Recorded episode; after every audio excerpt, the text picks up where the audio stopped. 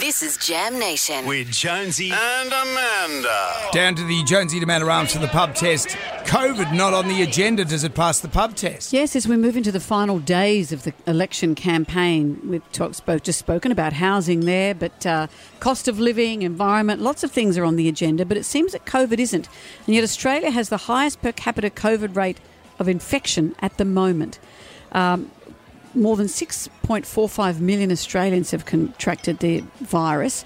We wish it was going away, but it isn't. But we are getting on with our lives. Should it, however, be part of policy? Do I mean, do we need to be putting this on the front page? Have we forgotten it? And does that matter? Does this pass the pub test?